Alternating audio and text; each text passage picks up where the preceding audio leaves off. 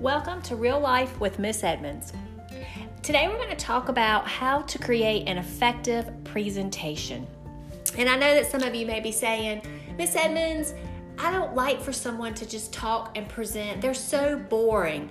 Well, they're boring because the presentation is boring. So, in order to be an effective presenter, there are some easy, simple things that you can do that will not only create more energy from you, but will also create more engagement from your audience, which is super important.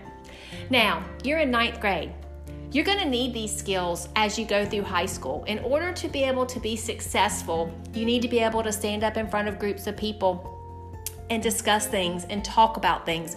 And some of you be saying, Miss Edmonds, what about COVID? What about COVID? You're exactly right. However, you still need to be able to use Zoom, which is a digital way to do your presentation, to not only create an effective presentation, but now you're not in person. So you have to be even more engaging in this environment that we live in today.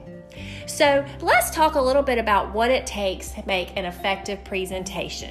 The first thing that's super important is you need to know who your audience is. So, what that really means is who are you talking to? Who do you want to engage in the conversation? For example, I would definitely do a different type of presentation. If I were doing a corporate presentation for a group of bankers at Wells Fargo, that would be a much more formal presentation. If I'm doing a presentation in classroom for you as ninth graders, that's going to be a more informal presentation. My vernacular, my word choice may be very different. I would certainly make sure that I'm using vocabulary that is ninth graders that you've been exposed to. And I would really think about how am I going to engage a group of ninth graders on the front end to get them to want to listen to me for 15 or 20 minutes. So it's really important that you know your audience. So when you get ready to prepare your presentation, think about who you're going to be talking to and start learning a little bit about them. For example, what interests them. So when I'm presenting to you guys, I think about what are the things you're interested in. Most of you are interested in sports. Um, some of you are interested in cars. And then I try to tie my real world experience into what's applicable to you. And that's how you build a connection. The second thing you want to do for an effective presentation is you want to make sure that your ideas are building on each other. So, for example, let's take cars for instance. Let's say I'm doing a presentation on how to how to repair a car engine. I would start with the basics move to what needs to happen next, and then finish with how to make the repair. I would not start telling you about how to put gas in the car, how to turn on the air conditioner. It needs to be succinct and follow the order of a process of what you're trying to accomplish. The easiest way uh, to think about the structure on how to build your ideas is to think about what exactly am I trying to come across in this presentation? What do I want my audience to walk away from this knowing from this presentation?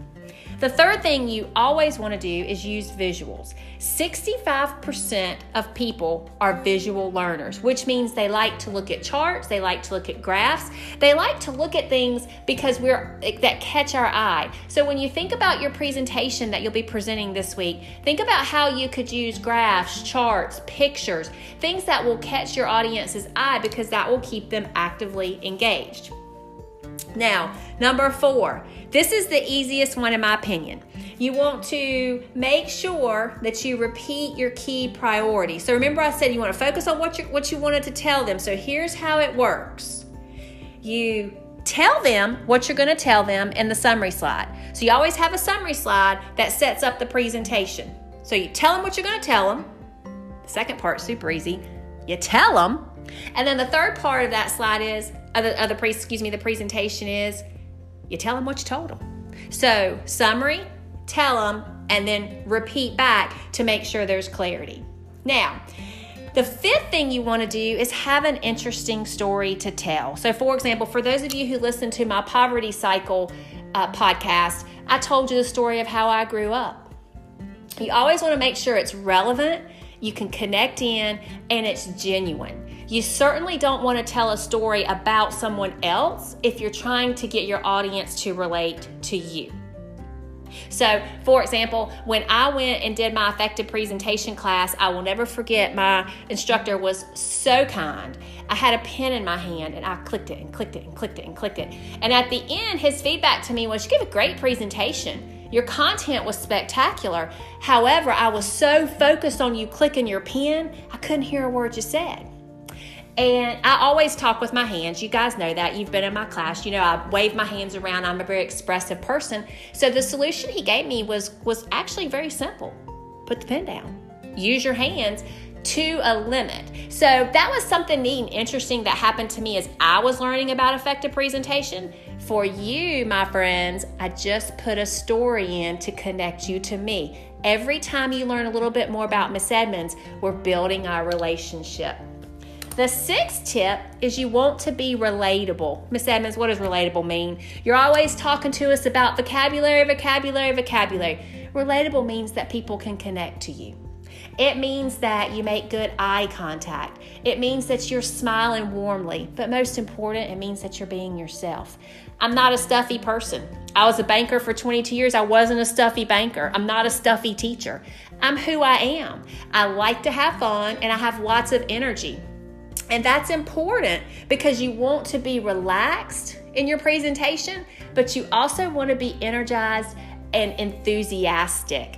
Um, I don't know how many of you have ever listened to someone talk and they talked like this the whole presentation.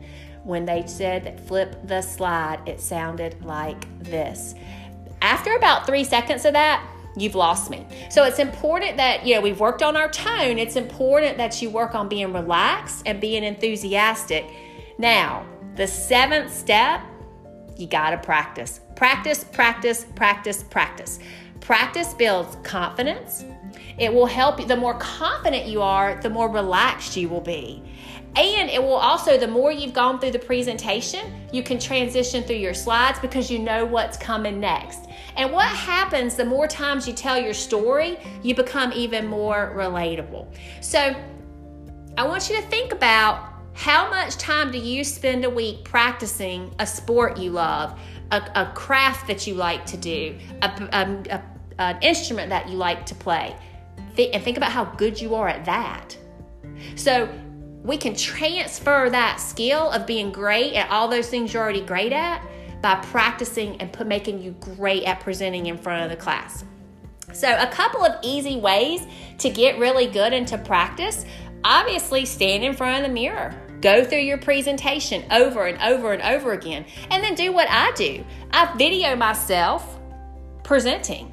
Then I watch it back and give myself feedback. What did I think did I do well based off my seven steps? And what's my opportunity for next time? Now, if you're super brave, you can actually um, do a Zoom with me or your friends, and you can actually do the presentation over the computer so then we can give you feedback. Because in today's environment, not only do we have to be great face to face, we have to be great digitally if we want to be successful in this brave new, I like to say brave new normal, uh, but this is a great time for you to practice those digital skills and your presentation skills.